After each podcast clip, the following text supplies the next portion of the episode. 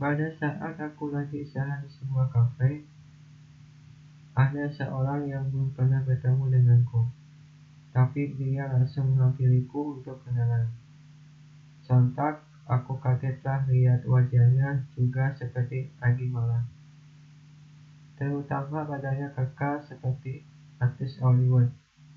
Kalau nggak salah karena sudah lama nggak nonton film gua. Setidaknya ingat namanya sekilas walaupun agak ragu sih tapi gak apa-apa. Permisi, boleh kenal nggak?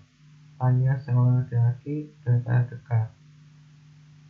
Tapi aku tak langsung menjawab, melainkan lihat dulu sikapnya bagaimana. Supaya aku nggak salah paham kalau terjadi sesuatu antara kita berdua. Biar masalahnya diselesaikan secara baik tanpa harus menggunakan emosi.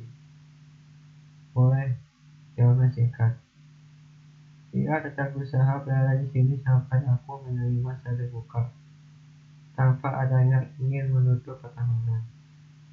Padahal semua itu hanya omong kosong sama sekali tidak ada benarnya. Bahagia semua informasi tersebut tahu dari mana sih? Seharusnya dia konfirmasi dulu ke pihak yang bersangkutan. Supaya nggak ada kesalahan pahaman, terkadang warga sini lebih percaya omongan tanpa bukti. Mau sampai kapan? Mempercayakan berita yang belum tentu benar adanya, jika nanti dia ada yang laporin berkaitan dengan hoax, berarti kalian harus berurusan dengan pihak berwajib. Untungnya aku masih sabar menghadapi orang seperti itu. Seakan-akan semua itu untuk menjelekkan pada saat lagi di kerumunan banyak orang. Pastinya mereka akan berpikiran negatif thinking. Ini mah perlu diklarifikasi banyak media supaya entar nggak terjadi lagi berita yang berkaitan dengan hoax.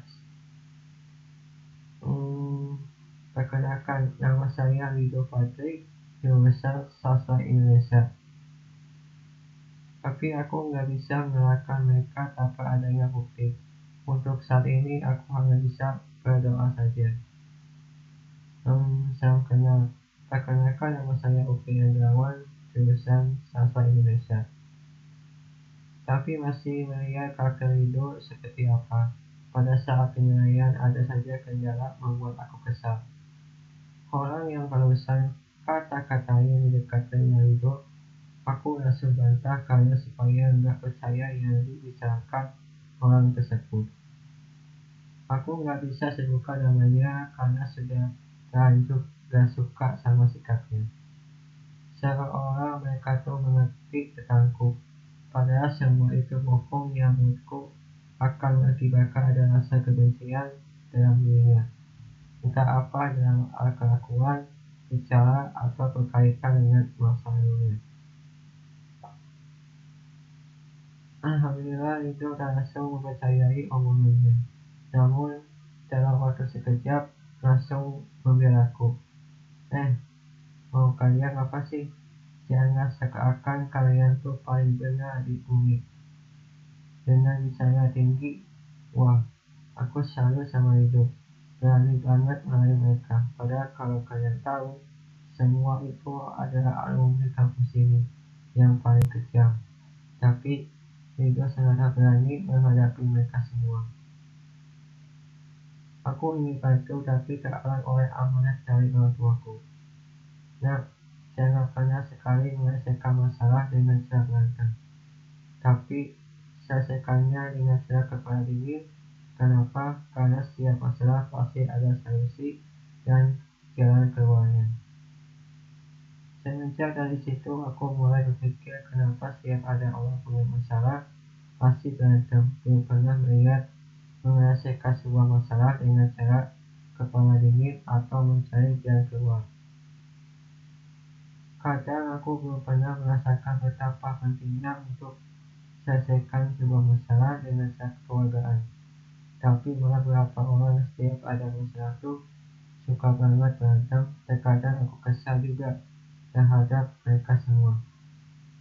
Malah sempat aku punya masalah tapi selesainya menyenangkan. Sedangkan kalian bukannya selesai ini malah tambah ribet masalahnya. Aku asal turun tangan, tidak merasa cepat selesai. Kejadian seperti itu membuatku cara berpikir mulai masa tanpa ada pikiran. Otomatis aku harus berubah dalam bersikap lebih berwibawa dan tegas. Walaupun kondisi kesehatan tak bisa memenuhi seorang secara berlebihan, namun dengan saat aku pihak orang sekitar merasa harus menerima apa yang aku bicarakan sekaligus mengerti. Kemudahan dalam berinteraksi sama teman, sahabat, dan lainnya bisa dilihat dari reaksi mereka semuanya. Mungkin hal-hal terbaru berkaitan dengan teknologi lagi berkembang saat ini. Pasti bakal mau beli biar nggak diketawain sama teman-temannya. Aku malah kurang update kalau masa begitu. Sedangkan seseorang mengenai perfilman, musik, tahu banget. Ingin tahu perkembangan sudah sejauh mana. Kadang pembajakan masih merajalela sampai sekarang belum ada kesadaran dari mereka supaya berhenti untuk melakukan pembajakan. Itu semua bisa merugikan pihak-pihak yang sudah berjuang membuat sesuatu supaya makin maju. Entah mengapa semua itu hanyalah omong kosong belaka. Selagi ada yang gratis, pasti mereka ke arah sana. Dibanding harus bayar, pasti pada gak mau. Alasannya gak punya uang. Terkadang nggak menghargai halnya pasti sangat menyakitkan lebih parah dari sakit hati karena perempuan yang sedang aku alami sekarang. Jika nanti kalau memang nggak berjodoh, berjodoh sama sekali, aku putuskan nggak akan menerima seorang perempuan lagi. Semua itu bisa aku atasi dengan cara sederhana yaitu berkumpul bersama teman di tempat nongkrong. Biasanya aku mengalami kegalauan soal percintaan. Pernah sempat dulu nulis ini bersama teman. Kalau nggak salah, judulnya Mencintaimu dengan sepenuh hati. Aku masih ingat itu pada tahun 2014, masih di bangku SMP kelas 3. Malahan sampai sekarang pun belum ada kabar Padahal ini bersilaturahmi sama Rifki sambil tanya seorang milik lagu baru yang berkaitan dengan isi hatiku. Mudah-mudahan sih dia bisa bantu aku membuat sebuah lagu walaupun tidak langsung ketemu. Pasti sedang sibuk mengerjakan tugas kuliah. Selain itu ketemuan pada saat aku lagi berada di Gramedia, itu pun cuma sebentar. Setelah tiga tahun yang berjumpa dengannya, kadang rasa rindu mulai muncul lagi dalam benakku. Walau beberapa saat pasti berkalian, begitu saja tanpa adanya kasih tahu dulu. Oh iya, dia kuliah di Telkom, ambil jurusan manajemen informatika. Dia tuh menurutku paling kreatif di sekolah. Tapi setelah melihat tulisan atau konsep yang dia buat, bagus banget. Aku pun kalah soal mengenai penulisan dalam bentuk karya. Ada kejuaraan membuat sesuatu pasti yang jualnya dia.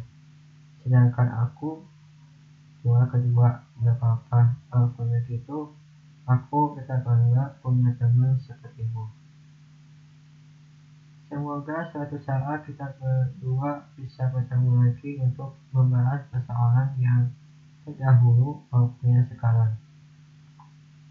Asalkan dia jangan pernah melupakan kenangan bersama aku.